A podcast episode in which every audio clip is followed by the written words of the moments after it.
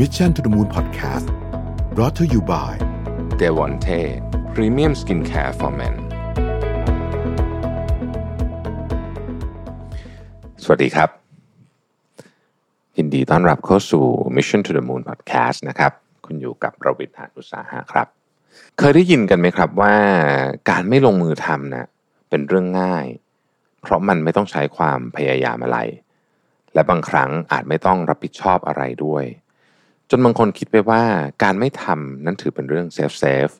เป็นพื้นที่ปลอดภัยที่ไม่ต้องก้าวเท้าเข้าไปไปในความเสี่ยงนะฮะแต่ในความเป็นจริงแล้วเนี่ยนะครับในทางกลับกันเนี่ยการไม่ทำบางอย่างเนี่ยก็หมายถึงการต้องสูญเสียบางอย่างด้วยเช่นกัน ไม่ว่าจะรู้ตัวหรือไม่ก็ตาม เพราะทุกๆการกระทำของเรามีต้นทุนเสมอ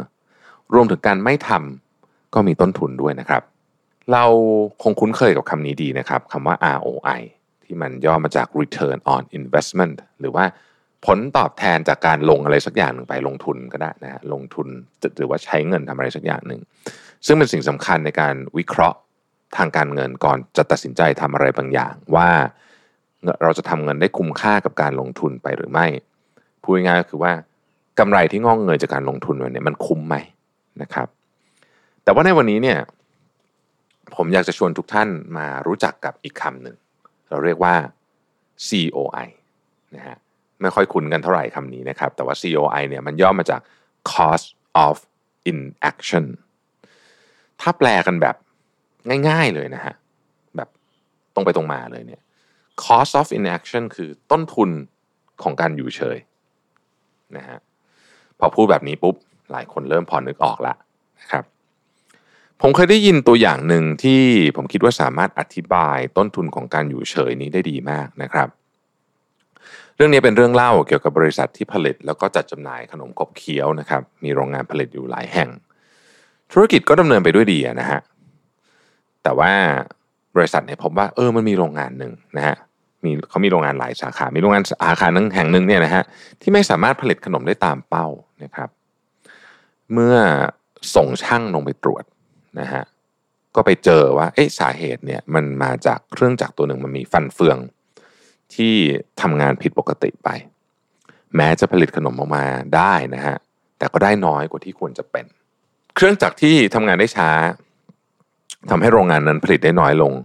เมื่อผลิตได้น้อยลง ก็ส่งไม่เพียงพอนะครับ ถ้าคำนวณความสูญเสียของโอกาสที่ส่งไม่เพียงพอแล้วเนี่ยนะฮะ บริษัทนี้ต้องเสียรายได้ประมาณนะครับประมาณ 1.5 ล้านเหรียญต่อปีนะครับแต่ค่าซ่อมแซมเครื่องจักรนั้นประเมินออกมาแล้วเนี่ยเป็นเพียงเศษเสี้ยวเล็ก ๆ เท่านั้นเองเทียบกับ 1.5 ล้านเหรียญสหรัฐต่อปีเนี่ยนะครับ เมื่อได้ยินแบบนี้เนี่ยทุกคนก็คงคิดว่า ก็ต้องส่งซ่อมเครื่องจักรสิใช่ไหมฮะแต่ว่าบริษัทเนี่ยกับปฏิเสธการซ่อมด้วยเหตุผลที่ว่าเขาไม่มีงบสำหรับซ่อมแซมนี้นะครับ เพราะโดยปกติเนี่ยโรงงานจะเปิดงบสำหรับซ่อมแซมเป็นรอบๆ แต่ไม่ใช่ตอนนี้ ทีมช่างก็ถามว่าคุณจะยอมเสียรายได้ถึง 1.5 ล้านเหรียญต่อปีเลยเหรอ แต่สิ่งที่บริษัทตอบคือเมื่อคำนวณ ROI แล้ว บริษัทก็ยังคงได้กำไรที่น่าพอใจอยู่ดีนะฮะบริษัทขนมนี่คิดถึง ROI อย่างเดียวโดยไม่ได้คิดถึง COI หรือว่าต้นทุนของการไม่ทำบางสิ่งบางอย่างเลยนะฮะอันนี้อาจจะเป็นตัวอย่างที่แบบ ฟังดูเหมือนตลกนะฮะแต่มันเกิดขึ้นจริงในหลายสถานการณ์มากๆนะครับ มันไม่ใช่แค่ในโรงงาน แต่ต้นทุนของการอยู่เฉยๆเนี่ยนะฮะอยู่เฉยเนี่ยยังปรากฏอยู่ในหลาย ๆ สิ่งด้วยนะครับ อย่างเช่น ทีมที่ยอดขายคืออาวุธสำคัญนะเป็นสิ่งที่ต้องถูกวัดผลเนี่ยนะฮะหลายๆบริษัทก็มักจะมี incentive หรือว่ารางวัลพิเศษเพื่อจูงใจ เพื่อให้เป็นแรงใจในการปิดยอดขายให้ได้ แต่บางบริษัทกลับคิดว่ารางวัลเป็นเรื่องสิ้นเปลือง เพราะการไม่มี incentive หมายถึงว่าบริษัทก็ไม่ต้องเสียเงินส่วนนั้นไปนะครับ แต่การอยู่เฉยๆ ไม่ทำอะไรกับเกมของแรงจูงใจนี้เนี่ยอาจจะหมายถึงจำนวนลูกค้าเป็นพันๆรายต้องหลุดมือไป เพราะว่าไม่มีแรงกระตุ้นให้คนที่จะไปขายของเนี่ยจะคว้าไว้นี่ก็คือ cost of inaction นั่นเองต้นทุนการอยู่เฉยเนี่ยไม่ได้อยู่แค่ในเรื่องของธุรกิจเท่านั้น เอาเรื่องแบบ ใกล้ตัวเราที่สุดเลยนะฮะตอนนี้เนี่ยสถานการณ์ที่เราเจอก็คือเราอยู่บ้านเยอะมากอะแทบทั้งวันอะนะฮะเรียกว่าอยู่เอ่อถ้าเป็นวันทำงานนี่คืออยู่ทั้งวันนะฮะถึงแม้ว่าตอนนี้โควิดจะซาลงไปแล้ว แต่ว่าตอนนี้ก็ทำงานที่บ้านตลอด แล้วเมืองไทยนี่เป็นเมืองร้อนนะนะครับ การที่เราจะอยู่ได้อย่างมีความสุขสงบทำงานได้เนี่ย เราต้องเปิดเครื่องปรับอากาศอะนะฮะ แต่ก่อนเรานั่งทำงานอยู่ที่ออฟฟิศใช่ไหมครับแอร์ก็เป็นแอร์ของออฟฟิศเราก็ไม่ค่อยจะอะไรสักเท่าไหร่นะฮะเก้าโมงเช้าถึงหกโมงเย็นของเราก็เป็นช่วงที่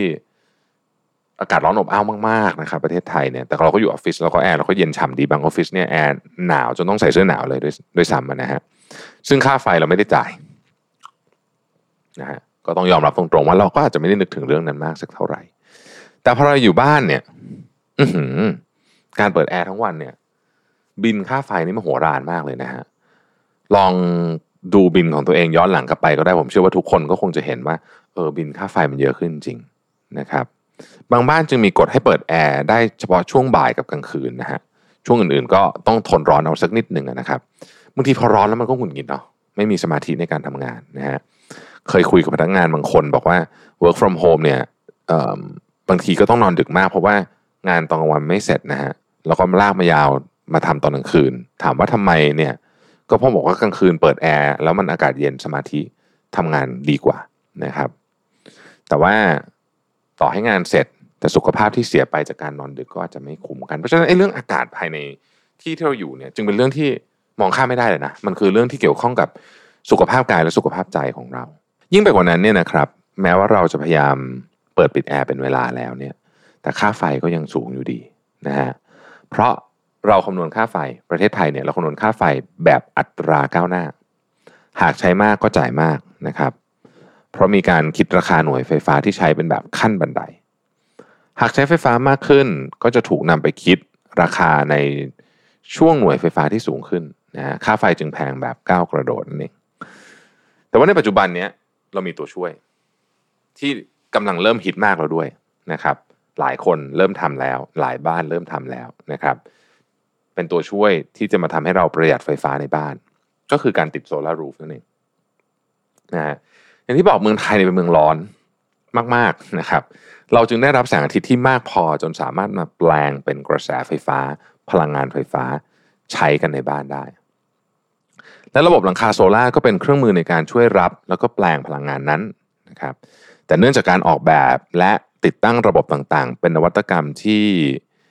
ต้องใช้ผู้เชี่ยวชาญในการควบคุมนะฮะในการประเมินในการวางแผนนะครับทำให้หลังคาโซลา่าเนี่ยก็มีราคาประมาณหนึ่งนะฮะบางทีเจ้าของบ้านเห็นราคาแล้วรู้สึกแพงก็เลยไม่ได้ติด แต่หากว่าเราย้อนดูค่าไฟที่จะเป็นจะต้องเสียไปในแต่ละเดือนเนี่ยนะครับ เมื่อนั้นเราจะมองเห็นสิ่งที่เรียกว่า cost of inaction หรือว่าต้นทุนของการไม่ทำอะไรนั่นเองในที่นี้ก็คือ ต้นทุนของการ ไม่ติดหลังคาโซลาร์นะฮะเราคิดแบบนี้ได้นะครับ เพื่อเราเข้าใจต้นทุนของการอยู่เฉยในกรณีนี้เนี่ยผมขอเล่าเรื่องหลังคาโซลาร์เพิ่มเติมนิดนึงแล้วกันนะฮะหลังคาโซลาร์เนี่ยมีอยู่ 3 ระบบด้วยกันนะครับอันแรกเรียกว่า on grid on grid คืออะไรนะฮะ on grid คือเป็นการเชื่อมต่อกับ grid ของการไฟฟ้านะฮะซึ่งผลิตไฟได้เฉพาะตอนที่มีแสงแดดเท่านั้น ระบบนี้เนี่ยถูก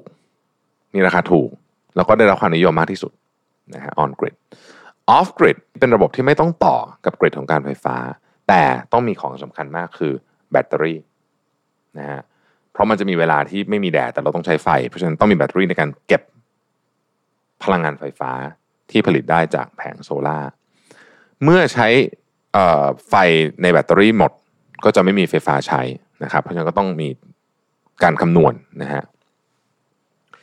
แบตเตอรี่เป็นของที่ไม่ถูก เพราะฉะนั้นระบบนี้จึงมีราคาค่อนข้างแพงนะครับ แล้วก็ใช้ระยะเวลาในการคืนทุนที่นานไฮบริดคือแบบสุดท้ายนะครับเป็นลูกผสมของสองแบบแรก คือมีทั้งกริดที่เชื่อมต่อกับระบบไฟฟ้าได้ แล้วก็มีแบตเตอรี่ด้วยนะครับ ก็ยังแพงอยู่ยังแพงอยู่ในระบบนี้นะฮะโดยทั่วไปเนี่ยหลังคาโซลาร์จะมีหลักการการทำงานคือ พอรับแสงอาทิตย์มาใช่ไหมครับผ่านหลังคาโซลาร์นะฮะ ก็เป็นไฟฟ้ากระแสตรงนะครับไฟฟ้ากระแสตรงเนี่ยจะต้องมาผ่านอินเวอร์เตอร์เพื่อเปลี่ยนเป็นกระแสสลับ ให้ใช้กับเครื่องใช้ไฟฟ้าได้ อันนี้ต้องย้อนความกลับไปเหมือนสมัยตอนเรียนสักนิดหนึ่งนะฮะจากนั้นเนี่ยกระแสไฟก็จะถูกส่งไปยังตู้ไฟตู้เบรกเกอร์นะครับแล้วมันก็จ่ายไปใช้ในเครื่องใช้ไฟฟ้าต่างๆ ภายในบ้านนะฮะ ซึ่งว่าถ้าหากว่าเราใช้เลิกใช้โซลาร์แบบออนกริดนั่นก็หมายความว่าในตอนกลางวันที่มีแดดเนี่ยเราจะสามารถใช้ไฟฟ้าจากพลังงานแสงอาทิตย์ โดยไม่ต้องจ่ายค่าไฟฟ้า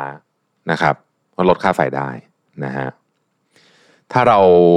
ไปโฟกัสแค่ราคาของระบบหลังคาโซลาร์เนี่ยเราก็อาจจะต้องเผชิญกับ cost of inaction หรือว่าต้นทุนของการไม่ทำอะไร ซึ่งก็คือค่าไฟที่เราต้องเสียไปทุกเดือนนั่นเอง เมื่อรวมกัน 10 ปีนะ เราจะพบว่าค่าไฟที่เกิดขึ้นนั้นเนี่ยมีราคาแพงกว่าระบบโซลาร์นะครับ ในปัจจุบันเนี่ยหลังคาโซลาร์เองก็ไม่ได้ใหญ่เทอะทะเหมือนสมัยก่อนแล้วด้วยนะครับ ซึ่งความไม่ใหญ่เทอะทะของมันเนี่ยมีประโยชน์หลายเรื่องนอกจากมันจะประหยัดพื้นที่ในการติดตั้งแล้วเนี่ยมันทำให้ดีไซน์ของบ้านเองเนี่ยก็คือมันไม่ไปขัดหูขัดตามากแล้วกันว่าใช้ความว่าอย่างนี้แล้วกันเพราะว่ามันแต่ก่อนถ้ามันใหญ่มากมันก็ดูมันไปอยู่บนหลังคาแล้วมันดูใหญ่เกินไป นะครับซึ่งเราก็มีผู้บริการที่เป็น professional เลยอย่าง SCG Solar Roof Solutions นะครับที่คิดนวัตกรรม Solar Fix ที่สามารถติดตั้งแผงโซลาร์ได้อย่างสวยงามนะฮะไม่เห็นท่อสายไฟ ไม่ต้องเจาะหลังคา ไม่ทำให้หลังคารั่วซึมไอประเด็นเรื่องนี้สำคัญมากหลายคนเนี่ยกังวลเรื่องนี้นะครับทาง SCG Solar Roof Solution เนี่ยไม่ต้องเจาะหลังคานะฮะซึ่งเขาก็มาพร้อมกับโซลูชันครบวงจรเลยนะฮะเริ่มต้นตรวจสุขภาพหลังคาก่อน นะครับ ดูว่าเอ๊ะหลังคาเราเนี่ยเป็นยังไงบ้างนะครับ เพื่อแก้ปัญหาหลังคาก่อนติดตั้งเกิดบางทีปัญหาหลังคาเรามีปัญหาอยู่เนี่ยก็ถือโอกาสจัดการให้มันเรียบร้อยเลยนะครับ เสริมสร้างประสิทธิภาพแล้วก็ความปลอดภัยของทั้งตัวเราเองแล้วก็ของระบบโซล่าด้วยนะฮะอันที่สองเนี่ยเขาจะช่วยออกแบบระบบโซล่าเพราะว่าแต่ละบ้านก็มีพื้นที่หลังคาไม่เหมือนกัน มีทิศทางอของหลังคาไม่เหมือนกันนะครับ เพื่อให้ได้ ประสิทธิภาพในการผลิตไฟฟ้าสูงสุดเนี่ยนะฮะมันจะต้องออกแบบตามทิศทางของแดดนะครับแล้วก็ปริมาณไฟฟ้าที่เหมาะสมกับบ้านท่านด้วยนะฮะอันที่ 3 คือติดตั้งนะครับ อันนี้ไม่ต้องกังวลเลย เพราะว่าติดตั้งโดยมืออาชีพจาก SCG ไม่ต้องกังวลเรื่องหลังคารั่วซึมนะครับแล้วข้อที่ 4 คือดำเนินการเรื่องเอกสารกับภาครัฐนะฮะถ้าใครไม่ชอบเรื่องการทำเอกสารเนี่ยโอ้โหนี่เป็นตัวช่วยที่ดีมากเลยนะฮะเพื่อขออนุญาตติดตั้งตลอดกระบวนการนะครับ แล้วก็ข้อที่5ครับแน่นอนสำคัญมากเลยนะฮะของประเภทนี้ต้องมีบริการหลังการขายที่ดีนะครับมีการเช็คระบบอยู่อย่างสม่ำเสมอนะครับแล้วเมื่อกรณีที่เกิดว่าต้องมีการซ่อมบำรุงอะไรเขาก็จัดการให้นะครับ SCG Solar Roof Solutions เนี่ยนะฮะรับประกัน 25 ปีนะฮะ25 ปีนานมากเลยนะครับ ซึ่งเมื่อคิดต้นทุนจริงๆเนี่ยปกติเนี่ยก็จะคืนทุนกันสัก 7-10 ปีเท่านั้นแหละนะครับ ก็ที่เหลือก็